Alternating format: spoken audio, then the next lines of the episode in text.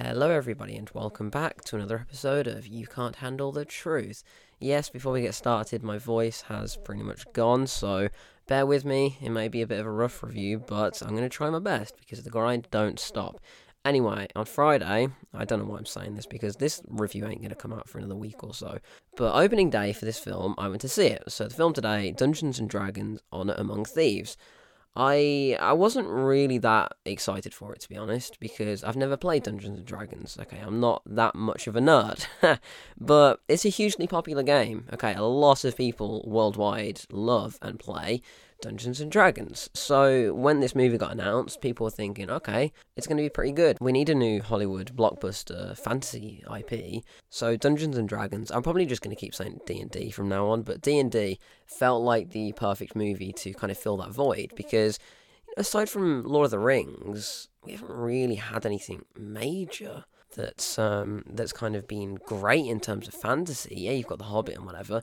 And I think recently things like Shadow and Bone, the TV show on Netflix, that's really good. And I was a fan. Like I'm going to admit, I was a fan of Warcraft when that came out a few years ago. Again, never played the game, so maybe I'm just in the minority because I didn't know what to expect. But D and D it's it's a weird movie because it's marketed as an action adventure fantasy comedy it's all about a charming thief and a band of unlikely adventurers as they embark on an epic quest to retrieve a lost relic. But things go dangerously awry when they run afoul of the wrong people. See, I don't know how much that is actually strictly true, because, yeah, sure, they go on an epic quest to retrieve lost relic, but that's pretty much it. It's just them going on a journey to, to kind of get one thing, to get the next, and then to go to this place, and then they've got to go back and save Chris Pine's daughter who's being kidnapped by a bad guy. So it's like, okay. But also, there's a witch. There are these weird red witchy people that cause mass hell on Earth, and they've got to stop them from doing that. But of course, you know, that's just shoehorned in at the last minute when you've got like a genuinely good, or at least decent, dilemma between Chris Pine and Hugh Grant, who plays the villain per se, but he's not Red Witch, but he just plays the guy that is in the role of the antagonist, but he's kind of likable, he's charming because he's Hugh Grant, okay? So he's not necessarily a bad guy because he's the he's the ruler. He's the ruler of the land. But he double crossed the team at the start of the movie, so it's all about them regrouping a team that once was to pull off a heist or whatever. It's a heist movie, okay? At the end of the day, the parts that work best about this movie are the heist elements. Everything else just I'm going to be honest, it kind of fell flat. It kind of fell flat to me. So the comedy didn't work. Like, I know it's not exactly a comedy comedy, it's just trying to be a fun, entertaining adventure film. So it can't exactly be described as a flat out comedy, but they try to. Like, they try to make it a joke per minute. And I don't think any of it works. I think literally about 15%, maybe 20% of the jokes work in this movie. Don't get me wrong, there is one scene which is hysterical. Okay, it's very Monty Python esque. I thought it was really, really funny. But my other issue is that clip got released before this movie came out. Okay, so when they were doing the rounds on you know talk shows or whatever, one of them took this clip to show, and it was hilarious. Like watching it at home was absolutely thrilling. I was like, okay, wow, this film could actually be really funny and really good. Because not to mention, it's directed by John Francis Daley and Jonathan Goldstein, who did the Vacation reboot back in 2015, I think. And they also did Game Night. Now, if you haven't seen Game Night, stop listening to this, go and watch that because Game Night is one of the funniest films ever. I will take that to my grave. I love that movie so, so much. So while I wasn't expecting this to be anywhere near as funny, when I saw that clip released and when I heard about how funny people were finding it, when the reviews started coming out and the word of mouth started picking up steam, I was thinking, okay, maybe I should adjust my expectations. Maybe I should go into it expecting something that's going to make me laugh a lot. And it tries to. It really does try to. Like, there's a lot of jokes that are attempted, but just nothing works. Like, absolutely nothing works except for that one scene. Uh, Chris Pine, he's playing Chris Pine, so he's playing that charming, lovable rogue hero, and he is funny. Okay, he does have some funny lines, sure. Um, but then again, it kind of gets stale because you've seen it once, okay, when he just completely contradicts something that somebody has said, and it's that sharpness, it's that cutting through what was kind of set up in order to generate a laugh. It worked the first couple of times, it really did. And then when it just keeps happening, you're just thinking, well, I was just thinking, what the f? Like, why is it just doing this again and again? It's reducing this guy to really tropes that don't need to be there. So the characters overall, I mean, the actors, the performances are not exactly groundbreaking. They're not going to win any Oscars anytime soon, that's for sure. But Chris Pine, Michelle Rodriguez, Regé-Jean Page, Justice Smith, Sophia Lillis, and Hugh Grant, they're just a few of the names in this film. Hugh Grant, I feel like he's trying to give a very similar performance to that of his in Paddington 2, and it worked for that, alright? It completely worked for Paddington 2, but it doesn't work here. When it first started, I was thinking, okay, I kind of like where this is going. But then when he has some really bad lines to read, and the script doesn't do it any favours, but the performances, the the actors are trying to do their best, given with what they've got. But it just it shouldn't be that way. Okay, the script should be far better than it is, but I think the whole point of D&D when you're playing the tabletop game is it's all about making it up as you go along. And there is an element of that kind of feel to this movie. So they're just going from one scene to the next, hoping something sticks, just trying to see how far they can go without a real plan.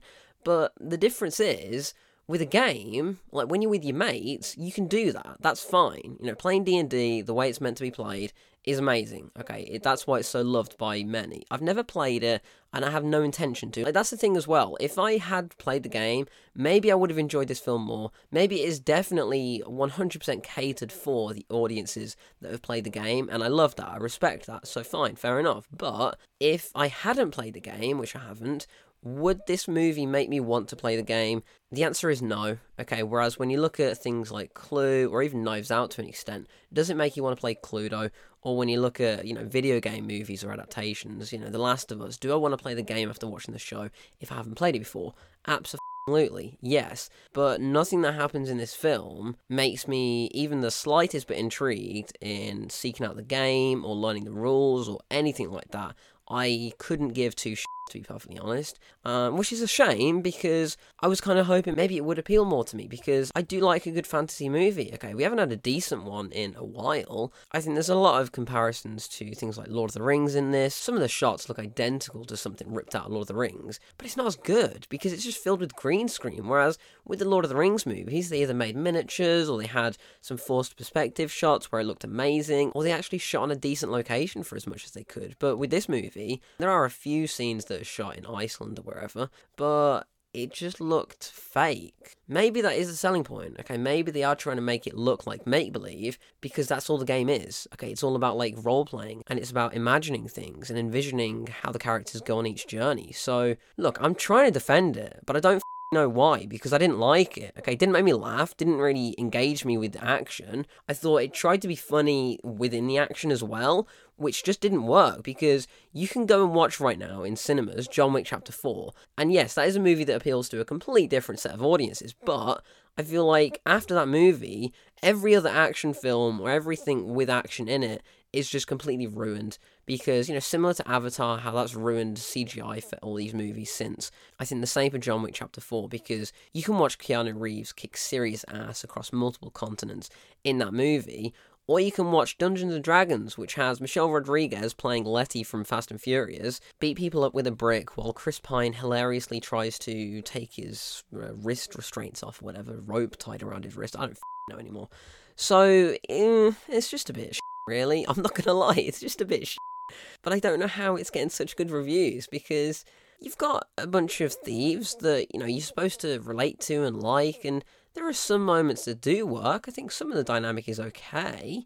But then there's a lot of times when characters are completely shut out. So when they go into one of the only dungeons in this movie. Like, I'm not trying to pick it apart or whatever, but I feel like there's only one dungeon and maybe like two dragons in this freaking movie. So, I don't know, maybe it's called that because it's ironic, because in the game, when you're playing it, you rarely stumble upon dungeons or dragons, but I don't know, it just, it felt like there should be more, you know, there should be more of that exploration, there should be more of that kind of involvement with dragons or with mystical creatures or whatever, because yeah, we get insight into Sophia Lillis's character, who can shapeshift into like any animal, I think. And that scene, that scene when she kind of escapes from one of the towers, it's done in a one shot. Like I say one shot, but it, it's digitally stitched, so it's semi one shot. But I actually thought that was pretty good. I did like that shot a lot. So she's transforming from a fly to a mouse to a deer to a eagle to whatever, and it was fun. Right? It was re- it was really fun. I liked that. But that's all she does. That's literally all she does in this goddamn movie. It, it's crazy because that scene when they go into the dungeon, I don't think she says a single line of dialogue. It's hilarious because you've got Justice Smith putting on this really weird English accent for some reason. You've got Regé-Jean Page playing himself, right? He's being typecast, much like Eddie Redmayne is for playing Stephen Hawking in everything. Regé-Jean Page is just playing the Duke from Bridgerton in everything. He's playing this suave, mysterious, hot guy. It's like, come on, give me a break. Actually, give us an insight into your acting chops because right now, based on everything he's been in so far, I'm not convinced in the slightest that he's a good actor. Yes, sure, maybe he played the Duke well. I haven't seen Bridgerton, but I know that people love him in it. So, sure, maybe he was good, but the fact that he's just playing the same guy in everything now, and the way he's playing this guy, I just wanted to punch him in the face, to be honest. He was just really annoying. But here's the other thing the character dynamics it's just Guardians of the Galaxy. Like you've got you've got a Chris, you've got a Chris at the center of it.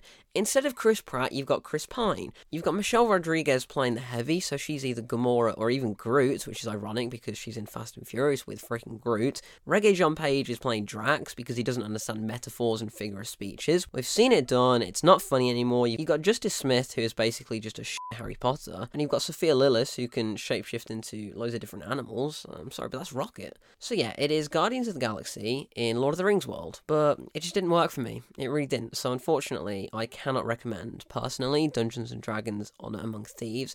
Maybe if you're a fan of the game or if you have more desire to care for this world and the potential sequels that could come from it, maybe you will enjoy it more than I did. But I don't know. It's just here's the thing I want to get to, okay? So John Francis Daley and Jonathan Goldstein, they are writers and directors. But it's so weird because I was under the impression that they wrote and directed Game Night, but it turns out it's been written by a different person. So Mark Perez wrote Game Night, and that kind of makes so much sense because we all think, okay, every single person, go onto Twitter and type in Game Night, everybody is raving about it. We love it, it's fantastic. But it's the writing. It's the writing that makes it great. The directing is fantastic for that movie too. I think it's really strong. But it's the writing. It's actually the writing that makes it as funny as it is. So I feel like I've been lied to because then when you go and look at the writing credits of these two Johns, they've done Dungeons and Dragons, which I don't think is a great screenplay. They did Vacation Friends, who the f- watched Vacation Friends with John Cena, nobody. They did Spider Man Homecoming, which I thought was good, but then again, it's Marvel and it's based on comics, so it's not exactly like they've done something massively original. Vacation, they wrote as well, but it's already based on characters that exist, so that's why it kind of works a bit better. Even though, yeah, reviews are really bad for that movie, but I personally thought it was pretty good. Then they've done two movies which I thought were very well written. They did Horrible Bosses 1 and 2, which I love, so I'm very, very conflicted how to view these two guys because they clearly can write well, or at least well in terms of a specific type of comedy, but how come Dungeons and Dragons just doesn't fit the bill? Okay, how come it just feels so flat to me? I don't know. But yeah, it's weird. It's very strange. So, my biggest takeaway from this movie is they didn't write Game Night, and that's why it's so funny. So, yeah, I don't really know why people are hyping this up saying, oh, yeah, if you are worried about this new movie, Dungeons and Dragons, don't be because it's written by the guys who did Game Night, but they didn't write it. So, yeah, anyway, Dungeons and Dragons, there's a mid credit scene which is pretty funny because it's to do with the funniest scene in the entire film. Trust me, you will know what the funniest scene in the whole film is because it is absolutely fantastic. The final act itself gets a bit lost and a bit jumbled up, and it feels like they kind of went one way, then they decided, hang on a minute, we haven't had a big, massive CGI fight, we need to do that. And so it looks like the entire budget, which I think was about $150 million, which is a lot, but I think the whole budget went into that finale, and it shows it isn't bad looking, it's just generic looking. That's the issue. Uh, this whole movie is very generic looking, and that's also an issue because I, I, I get it because it is supposed to be like a knockoff Lord of the Rings or a knockoff fantasy tale because that's what D&D is. Okay, it's all about being with your friends and just making things up as you go along, taking inspiration from one thing to the next, and it's entertaining. That's fine, but I just ah, I don't know. I maybe I'll watch it again, but right now I have no intent on watching it ever again because there's nothing hooking me. Okay, there's no hook to this movie. Whereas other things out right now, like Creed 3 for the performances and the boxing scenes, or John Wick for the action, or Mario for whatever's going to be great about Mario because I can't wait for that. But all of these other movies have incentive to come back for more. But I just I don't care. Like if I was a fan, maybe I would go back to notice Easter eggs, but unfortunately, it's not me. But yeah, one really really really funny scene. The one shot was pretty decent, and there is another sequence when they it's almost like a heist bit, but they they need to get inside a carriage and they use this portal thing and the painting to sneak in, and I thought that was really really clever. Uh, pretty genius how they managed to pull that off. Uh, but I just wish, I wish the rest of the movie was like this because it definitely gets better in the second half. I thought the first half was just absolutely dreadful. Um, the opening, like three minutes or five minutes, is really quite bad, and I was wondering where is this going. And then it's kind of funny when Chris Pine is being Chris Pine and telling a story, and it's it's just it's chuckle worthy, okay, for sure. But the other jokes in this movie, because they don't land, it's just like you're you're just breathing, okay, you're just like you know, you, you want to laugh, you feel like you should laugh, you feel like they're building up for a laugh, but you're not audibly laughing. Okay, no noise is coming out of your mouth. It's just like, and I'm like, I, don't want that. Like, it's supposed to be funny, but I don't know. Anyway, Dungeons and Dragons, Honor Among Thieves, in cinemas right now. Go and check it out if you want, but I, I wouldn't recommend it at all.